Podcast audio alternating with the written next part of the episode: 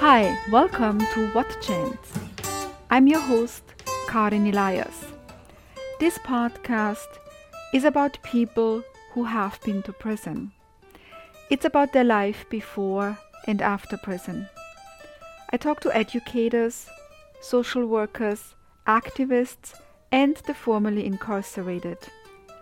I want to find out what happened. Are some people at higher risk of going to prison? And what is it like to reintegrate into society? What does the justice system and society really care about? Punishment or rehabilitation? Come, join me. I'm part of a marginalized group, women. Yes, in 2020, women are still fighting for equality. There are areas in this world where women cannot leave the house without a male companion on their side. They cannot go to the market to buy food on their own. They cannot drive a car, own property, or decide who they want to marry. If they separate from their husband, they lose their children. If the husband dies, they are thrown into poverty because they are not allowed to have a job. And then there is genital mutilation, a very risky procedure that affects their health and robs them of their sexual pleasure. I grew up in Austria and fortunately did not have to deal with these things. But in high school, I got the message that girls can't do science. Women who had jobs were helping out. They were not the main breadwinners, and they were never meant to be. Once women became mothers, and it was definitely their destiny and desire to have children, they were expected to either stay home and take care of the children or keep the job and do all the housework too. As long as they were holding it all together, it was fine. In the US, the situation was somewhat different for women. There were some anti discrimination laws and sexual harassment protection in the workplace. And living here, I discovered an advantage. I am white. I suddenly had power. Men were still more privileged than me, but there were people of lesser value, mainly immigrants from Eastern European countries, the Middle East, and generally all people of color. Nothing had changed about me. All I did was change location, and my status changed. So, what is the real value of a person, and where does it come from? Does it depend on citizenship, culture, where we come from, our gender, our education, the kind of job we have? Or do we all have the same value? Human being. I was fascinated by New York. I arrived in 1990 in October. The weather was still warm. The city was bustling with people. There was so much energy and so much diversity. I was excited. I would see black people, Chinese people, people from India, Japan, Mexico, Jewish men with head coverings, people with all kinds of interesting hairstyles, turbans, African clothes. This was the melting pot I was looking for. New York had all these different neighborhoods full of food and culture Little Italy, Chinatown, Arthur Avenue, the Bronx, Orthodox Jewish communities, Indian fabric stores on Flatbush Avenue in Brooklyn, Polish food stores that reminded me of home. I felt I had arrived in a place where people could come from all areas of the planet and build a life while living together with each other a country of immigrants. Of course, it all happened on the soil of indigenous people, and they were nowhere to be seen. Some of the street names and town names in New York referred back to the tribe that had once lived here in freedom. Now freedom was for others. Over time, I got to peek behind the curtains, see behind the facade. There were neighborhoods in New York City where I was warned not to go as a white person. These neighborhoods were deemed dangerous, run down, full of crime and poverty. They were mostly inhabited by black people.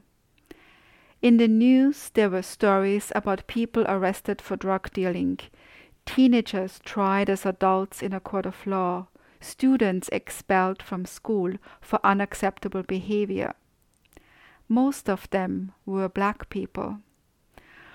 Rap music was blasting from radios shocking white people. Black basketball players were admired by everyone. Baseball was a game that seemed to never end. Football was a pileup of bodies and the ball was never hit by a foot. European football was called soccer, even though the ball was hit by a foot. It was a little confusing and the different neighborhoods stayed separate. People were not really mixing with other cultures, rather, they were looking at each other with suspicious eyes. After living in New York for a few years, studying here, making friends, reading the paper, and listening to the news, my picture of America had changed. I lived mostly in white circles in neighborhoods with mostly white people. My American friends had white friends. I went to parties with white people. I married a white guy, had white children, and moved to the white suburbs. Not exactly what I had envisioned when I came across the ocean. Living in Austria, I moved in circles that saw Americans as politically naive, as dominators on the world stage. The US had helped to stop Hitler, but was not opposed to wars in the Middle East for its own financial gain. So I was not totally naive before coming here, but I did think that diversity also meant there was inclusion. I did believe that the civil rights movement accomplished equality for black people who were once enslaved. Over the years, I found out that racism was still very much alive in the US. The prisons were full of people of color. They came from underserved neighborhoods. Their access to quality health care and education was very different from that of white people. The country even had to come up with affirmative action to even out the inequalities. I feel that the majority has a responsibility to support the struggle of minorities. I, as a white person who knew that people of color were disadvantaged, couldn't just look away anymore and pretend it didn't happen. I, as a humanist, someone who believes in the equal value of all beings, couldn't go on enjoying my privilege when it meant that others were oppressed disadvantaged, and treated unfairly because of the color of their skin. I looked for a way to get involved, and I found the Alternatives to Violence project. AVP is a non-profit organization that started out in prison and later moved into the community. It offers workshops in self-development, building community, and nonviolent conflict resolution. I became a facilitator and started to go into prison to work with inmates. I got to know people I would never have met otherwise. I learned about their lives before prison, the struggles they had endured, the trauma they experienced, and the strength they had to turn their lives around. I was impressed by their resilience, the way they looked at their past, trying to heal and become more peaceful people. I wanted to tell their stories, let others on the outside know about them. I learned that most Americans have no idea what life in prison is like, how difficult rehabilitation is, how many hurdles there are for returning citizens even if they have served their time and are completely different people now. So that's how this podcast came to be. It's an attempt to look closer at the societal structure in the US. When I first came here, I was told that the US doesn't have a class society by birth. But I ask you, really? It doesn't matter if you're born white, brown, or black in this country? Your parents' education doesn't further you or might hinder your own?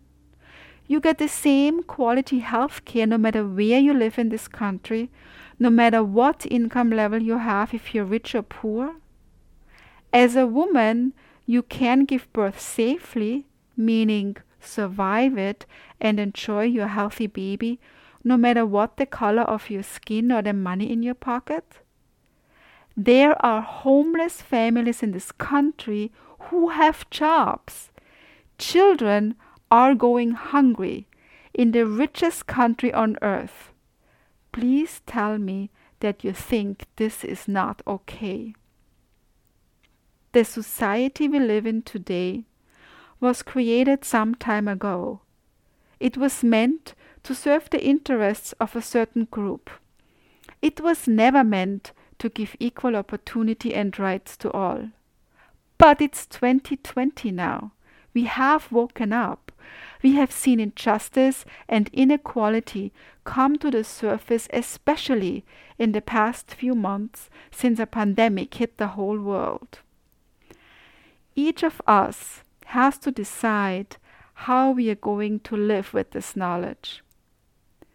How are we going to get involved? What is our vision for the future? What are we going to teach the next generations about human values? In the following episodes, I want to take a closer look at the lives of people who have been incarcerated. I want to show you where they came from, how they grew up, what struggles they had, and how they dealt with what life has served them. I hope you will listen and share your thoughts. After all, we co inhabit this earth. What affects others affects all of us at some point.